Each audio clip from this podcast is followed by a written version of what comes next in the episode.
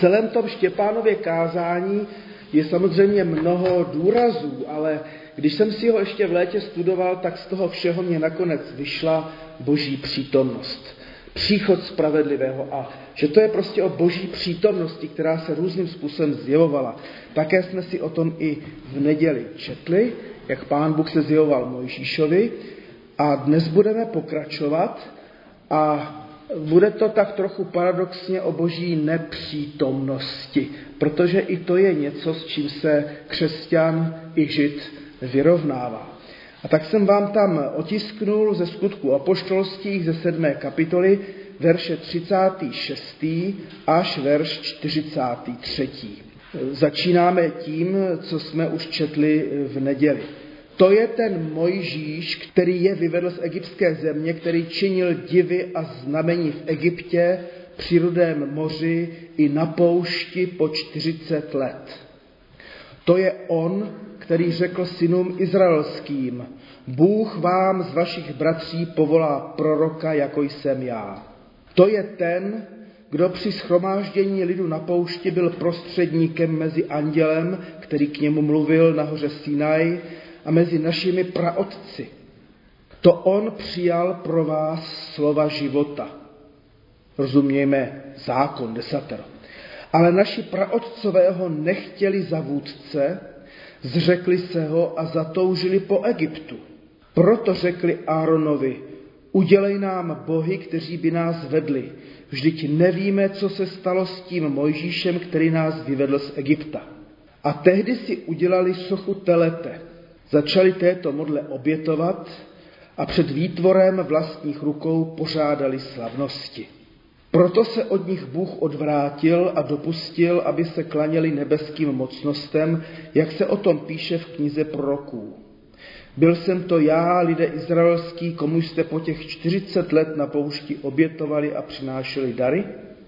Byl to Moloch, jehož stánek jste sebou nosili a hvězdu boha Remfana, obrazy, které jste si udělali pro svou modloslužbu.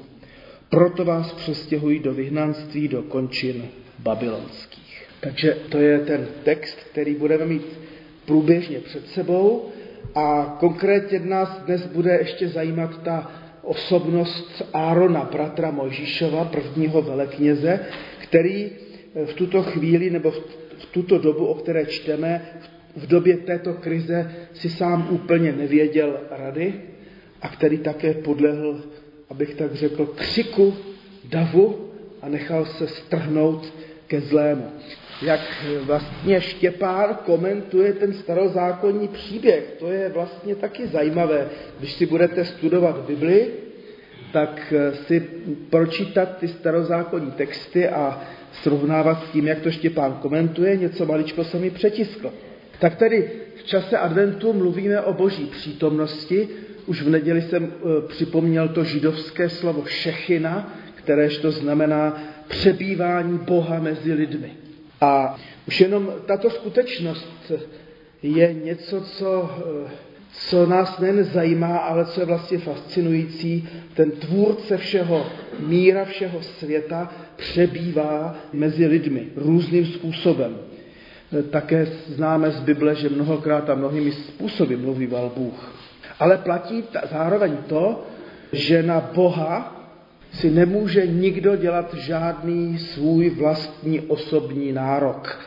Jako věřící nejsme majiteli Boha ani pravdy, nejsme ani majiteli Ducha Svatého, ale podstatné je, že my patříme Bohu. Takže nemůžeme si vlastně nárokovat tu boží přítomnost ani milost, je to všechno jenom dar. A zároveň se, to je v úvodu, zároveň se všichni vyrovnáváme, předpokládám, také s prožíváním boží nepřítomnosti. Nebo minimálně s prožíváním pocitu boží nepřítomnosti. Boží nepřítomnost, nebo minimálně Ježíšova nepřítomnost je jednoznačná. Přece odešel do nebe a ještě nepřišel. A dokud nepřijde, eh, máme eh, slavit večeři páně. A také v evangelích máme odkazy. Já s vámi jsem, to skonání světa, ale zároveň Čteme v těch evangelích i, i ve skutcích apoštolských, například jak ti anděle říkají, tak jak vidíte Ježíše odcházet, tak znovu přijde. Takže na jedné straně se radujeme, posilujeme, povzbuzujeme, že Pán Ježíš je s námi a z druhé strany tady ještě není. A to je takový jako protiklad, nebo je to takové napětí, ve kterém eh, musíme žít a žijeme. Takže s tím se musíme vyrovnávat a to je vlastně otázka pro vás teďka, abychom si třeba popovídali, kdybyste chtěli, jak se vyrovnáváme nebo jak prožíváme Boží přítomnost, jak pocitujeme, prožíváme Boží přítomnost a jak eventuálně prožíváme nebo pocitujeme boží nepřítomnost. Mnozí křesťané říkají, já mám dojem, že mě Bůh opustil. Tak jak to máte? Teď to nečekejte ode mě, ale já to čekám od vás. Jak prožíváte boží nebo pocitujete boží přítomnost? A jak se vyrovnáváte s pocitem boží nepřítomnosti? Čtete si Bibli a to znamená, že... Tím jako bych řekla, že pak vím, že Pane vysednu. Ano, ano. Mě to posiluje. Takže skrze Boží slovo eh, vstupujete do Boží přítomnosti. Nabízí se mi otázka, jestli to vždycky funguje. Já bych řekla, že ano. Ne třeba ne, Jo, ale časem tak nějak tomu dojdu. děkuju. Určitě, když člověk čte to boží slovo po ránu, tak se dostává do určitého klidu Mhm. a do takové pohody duševní. Mhm. To je strašně důležitý pro člověka samotného, že vás to naplní takovým klidem, Mhm. jistotou.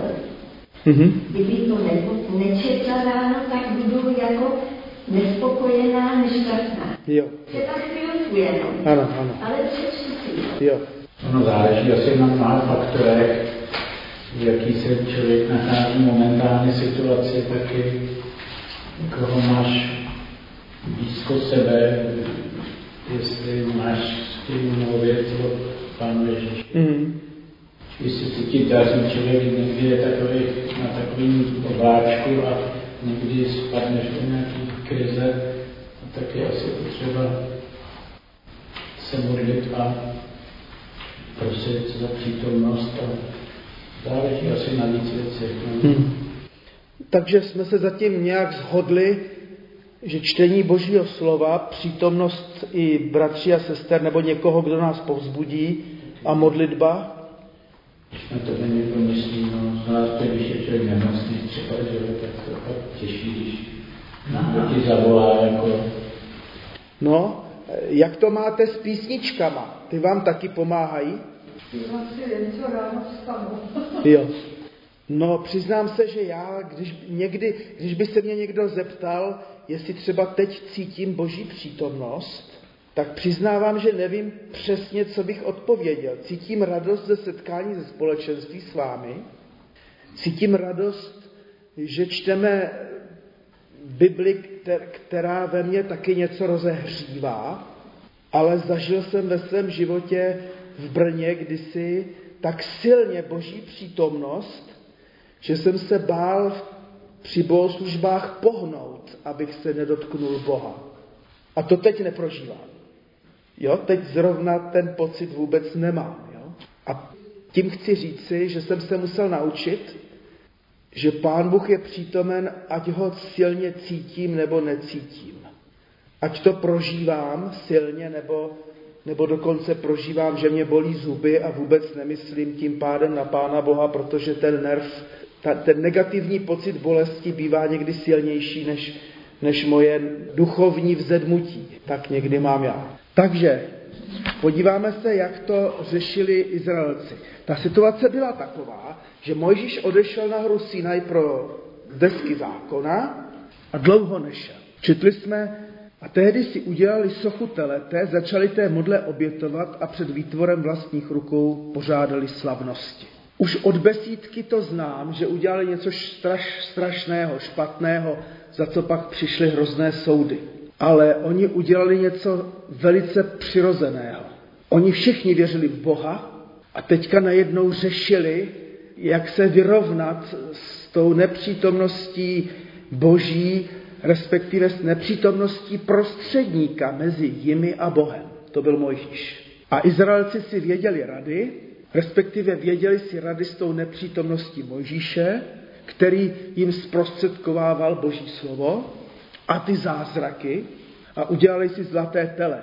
V Exodu v druhé Mojžíšově čteme, když lid viděl, že Mojžíš dlouho nesestupuje z hory, schromáždil se k Áronovi a naléhali na něho, stáň, udělej nám Boha, který by šel před námi, vždyť nevíme, co se stalo s Mojžíšem, s tím člověkem, který nás vyvedl z egyptské země. Takže oni nutně potřebovali Boha a když ho jako neměli, tak si ho prostě i udělali, jo? nebo zprostředkovali si sami boží přítomnost. Ale to je pokušení i nás křesťanů, popravdě řečeno, uchylovat se k náhradním řešením, když pán nejde.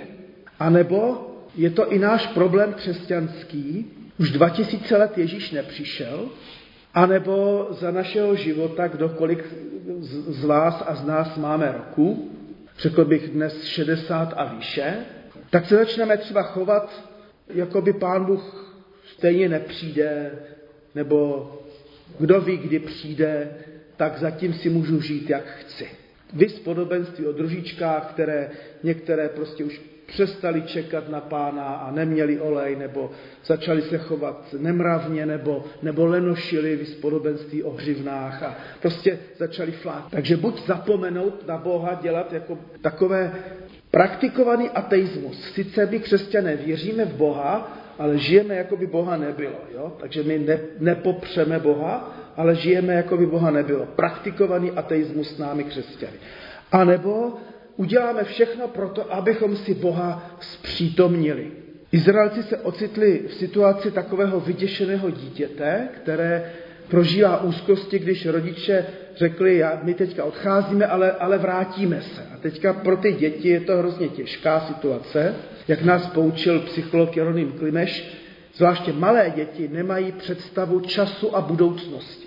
Prostě nedovedou pracovat s časem a budoucností takže zvláště pro malé děti, když rodiče odejdou na třeba na 3-4 hodiny, oni to prožívají jako smrt rodičů.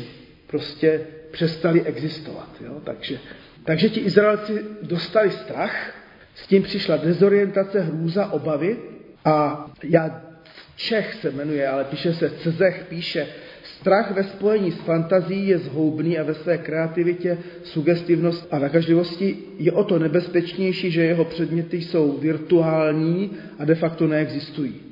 Člověk, kterého se zmocňuje strach, tedy já to znám velmi dobře, dokáže vymyslet strašlivé věci a vyfantazírovat ještě větší nebezpečí a tak se vlastně nakonec bojíme toho, co jsme si sami představili a vymysleli. To mě bohatě stačilo a stačí, když naše milá dcera nám řekne, že přijde já nevím kdy a stále nepřichází. Tak ty představivosti jsou takové, zvláště když známe události z vězení našich klientů, tak, tak ta fantazie, která si žije svým vlastním životem, dovede vymyslet všechno možné.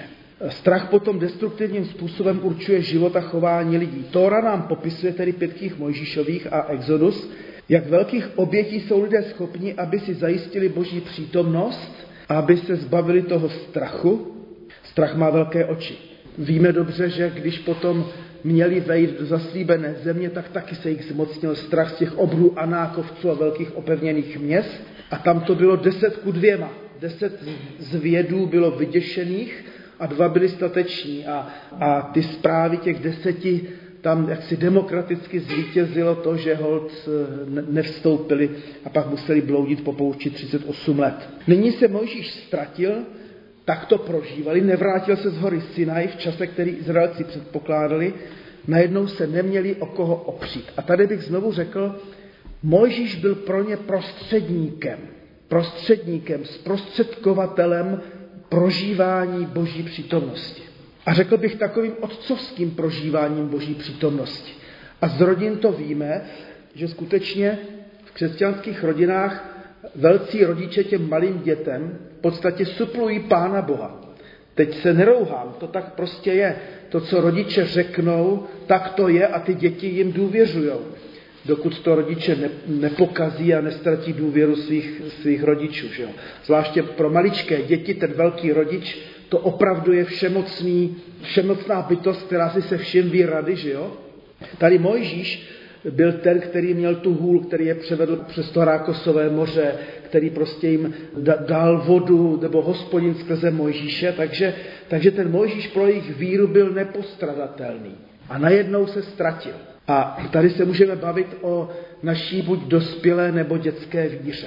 Jestli jsme závislí na, na jiných lidech nebo na, na, na určitých projevech zbožnosti a tak dál.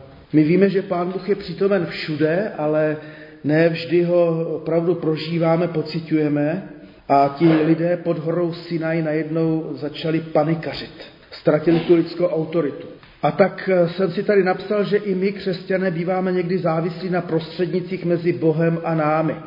A zapomeneme, že skutečně ten jediný prostředník je, jak apoštol Pavel píše v 1. Timoteově 2, 5 a 6, člověk Kristus Ježíš.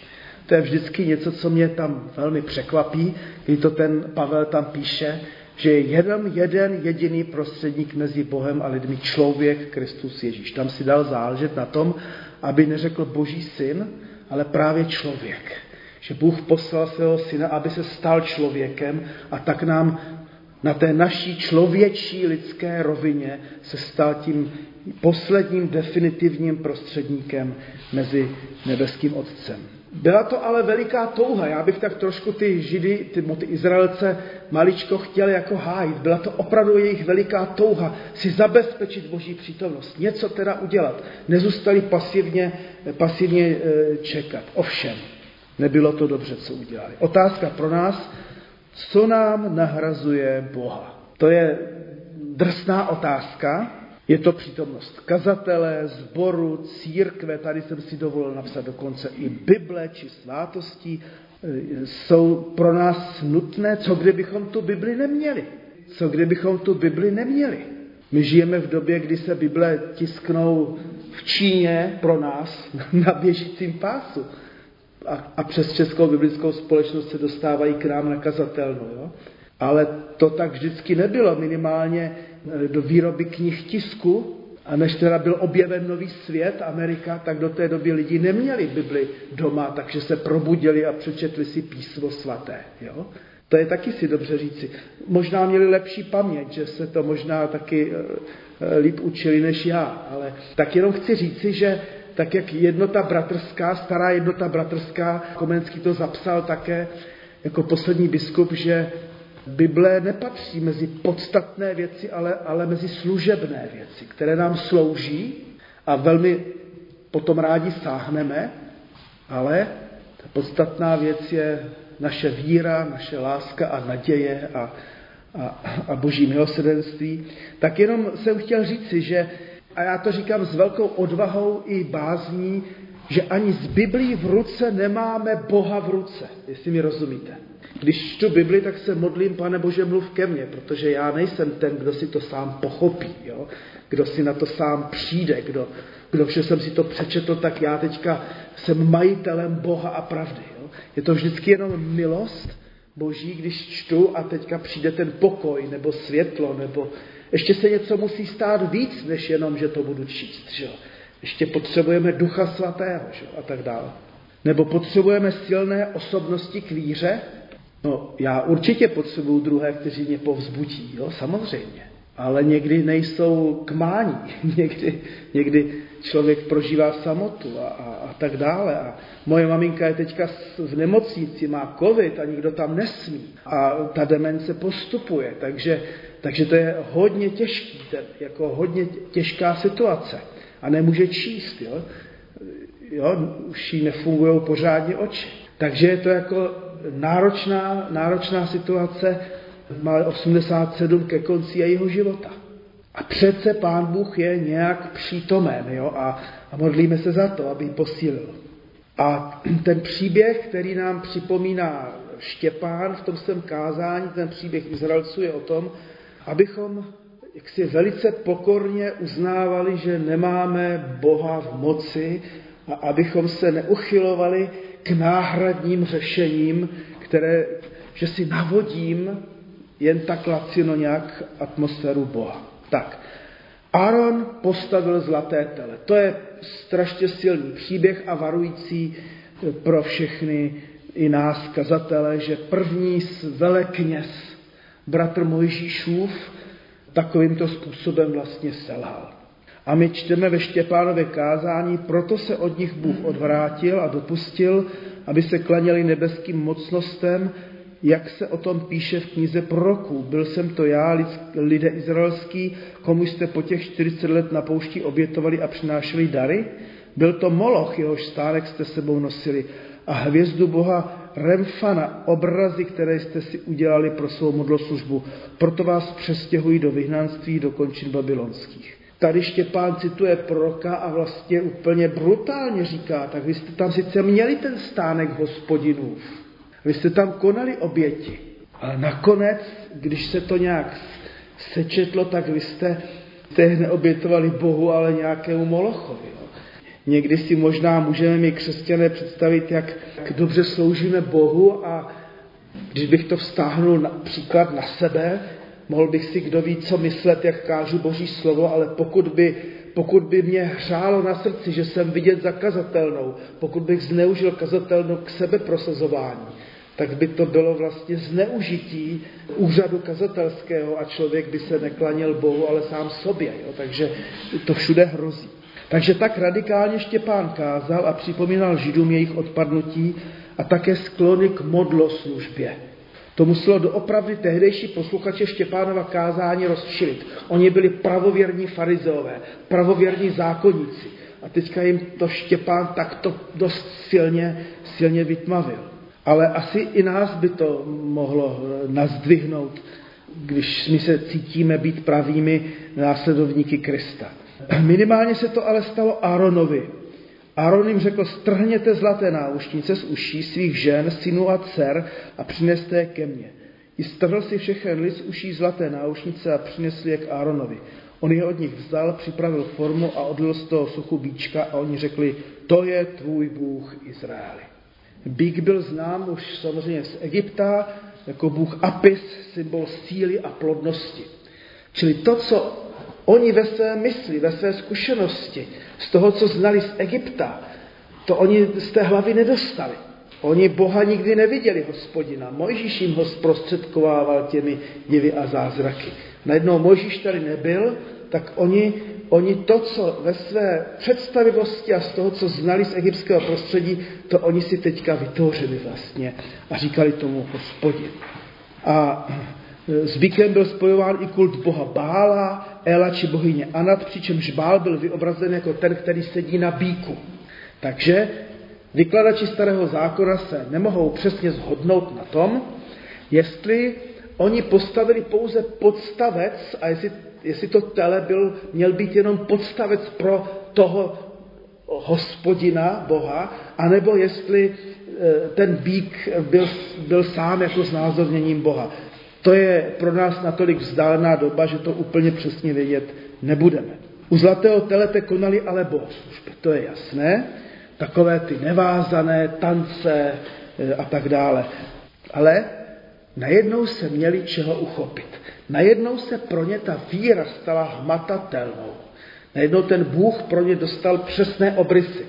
Oni, oni nezakoušeli boží přítomnost, Oni se neměli možnost opřít o Mojžíše a tak si prostě vytvořili nějakého hmatatelného Boha. A dlužno říct, že jim to fungovalo. Že, že se u toho jaksi nábožensky vydováděli. Že u toho prožívali extázy. Že, že to opravdu jaksi je nějakým způsobem eh, jaksi psychicky eh, pozvedalo. Jo? Takže tím možná je dobré eh, si povědět, že tak jak všichni lidé jsou nábožensky založení, že když někdo řekne, a to se mi stalo, nedávno jsem tady v kavárně seděl s člověkem, který se oddal té sektě Shinchonji. To je sekta, já jsem o ní psal trošičku v úvodníku listopadovém do našich zborových listů a, a v bráně asi v říjnové, to bylo takové varování, je to sekta, která vlastně poslouchá svého korejského učitele, který se jmenuje Lee a který je eh, vlastně takovým andělem poslem ze zjevení a kdo neuvěří té zvěsti, tak bude navždy oddělen od Krista. Nestačí, že věříte v Krista ukřižovaného a zkříšeného, musíte ještě věřit toho posla, toho, toho, toho učitele z Koreje, který založil tu sektu Shinchonji. No a ten muž mi říkal, já když jsem jak si to učení přijal, mě to změnilo život. Mě najednou Bible začala dávat přesně smysl. Jo? Jinými slovy, když někdo řekne, že, že se oddal svědkům Jehovovým, nebo přestoupil na judaismus, nebo, přes, nebo přijal islám, anebo přijal křesťanství a řekne, že mě to změnilo život, tak je to pravda, ale je otázka, co člověku změnilo život. Jo? Je otázka, co člověku změnilo život. Takže já jsem mu úplně věřil, že mu to změnilo život, ale podle mého názoru nepravým způsobem. Jo? Oddal se nepravému náboženství, tak jako tito Izraelci se oddali nepravému uctívání hospodina, tedy toho býka nebo toho zlatého telete. Je to opravdu velmi citlivá otázka, jo? Protože, protože ten argument, mě to změnilo život, je pravdivý, ale nemůžeme hned říci, když ti něco změnilo život, tak, tak tím pádem je to super. Mnozí to říkali třeba o LSD, když užívali LSD, jak jim to proměnilo vědomí, jak jim to ukázalo mnoho, eh, jak si jako otevíralo až duchovní světy. Jo? A taky neřekneme, jo, tak to dělejte, protože to mění život. Že? Někomu mění život tarotové karty, když se oddají prostě víře v osud. Najednou eh, jdou ke kartářkám a, a, a ček, očekávají, že teda jim řekn, řeknou, co bude. A pak mě mnozí řekli, a ono se to přesně naplnilo. Jo? Jo? Takže prostě ono to funguje. Jo? A tak, eh, tak buďme možná opatrní na to, Vím, jak někdy, eh, když, a to už je dlouhá, dlouho, mnoho let, když, eh, když se začala opouštět při bohoslužbách kralická Bible a začala se číst ekumenická, jak mnozí znervózněli. To nezní tak, jak já jsem zvyklý a, a kdo ví, jaký je to překlad a, a, jako, a, a, a není to to pravé boží slovo že jo? A, a tak dál. Nebo když se, když se zpívají takové a takové pís, písně, tak to já nemůžu chválit Pána Boha. A když se zpívají jiné, tak to můžu chválit Pána Boha. Že jsme někdy závislí na, na zlatých telátkách, jo? na svých představách, co nám navozuje skutečně představu boží přítomnosti a, a co ne. Tady možná mluvím docela odvážně, ale říkám si, musím si dávat i sám na sebe pozor. Jo? A to tele bylo vzácné, bylo ze zlata. Z toho nejcennějšího. Možná to bylo z toho zlata, jak vyrabovali Egypt a nesli si sebou. V každém případě byli ochotni velikých obětí pro to zlaté tele ženy, muži, děti, jo, všichni prostě dali všechno na to, aby si toho Boha, který by jim vyhovoval, vyhovoval, vytvořili. No a znovu připomínám, v čele té výroby toho falešného Boha stál budoucí velekněz Áron. Tady se mi líbí, jak pán Bůh je také milosrdný, tedy, že to aspoň ten Áron přežil. Otázka je, jestli ten Áron taky přestal jak si důvěřovat bráchovi Mojžíšovi, jestli možná nechtěl využít toho, že se stane konečně eh, nějak eh, důležitým. Ale postavení zlatého telete, to, to se opakovalo. Za Jerobeama prvního, když se rozdělil severní Izrael od Judska, tak právě v Bételu a v Danu Jerobeam první nechal postavit prostě dvě, dva zlaté bíky kterým se klaněli jako hospodinu. Takže ta, ta stejná náboženskost v nich prostě pořád byla. Ta tendence znovu uchýlit se k něčemu hmatatelnému oproti Bohu v jeruzalémském chrámu, který nebyl vidět a který tam vlastně vůbec nebyl. Jo? My protestanti to máme jaksi tak trošku s těmi katolíky takové, že u nás hold žádné sochy, ani Krista, ani obrazy, ani nic takového nemáme ale pořád je v nás nějaká ta, ta náboženská potřeba nějak si to teda zpřítomnit. Zlaté tele může, být, může mít mnoho podob, my sami si ho můžeme opravdu jaksi dosadit právě i do, do toho, co jsem už tro, trochu zmínil. Jo? Třeba do, do jedné jediné formy křesťanské bohoslužby. Jo? Tak by někteří mohli říci, ano, jak třeba Dietrich Bonhoeffer to učí, že v církvi tak trošku až kalvinisticky, že v církvi by se mělo zpívat jenom jednohlasně. Kalvin nechal Zwingli vyhodit varhany, jo? A, a, a když člověk se upne na to jedno jediné, tak vlastně nakonec se z toho může stát taky vlastně jeho zlaté tele, protože si myslí, že to je to jedno jediné. Otázka, co, co funguje. A tady bych na to chtěl znovu klást velký důraz, to, co funguje.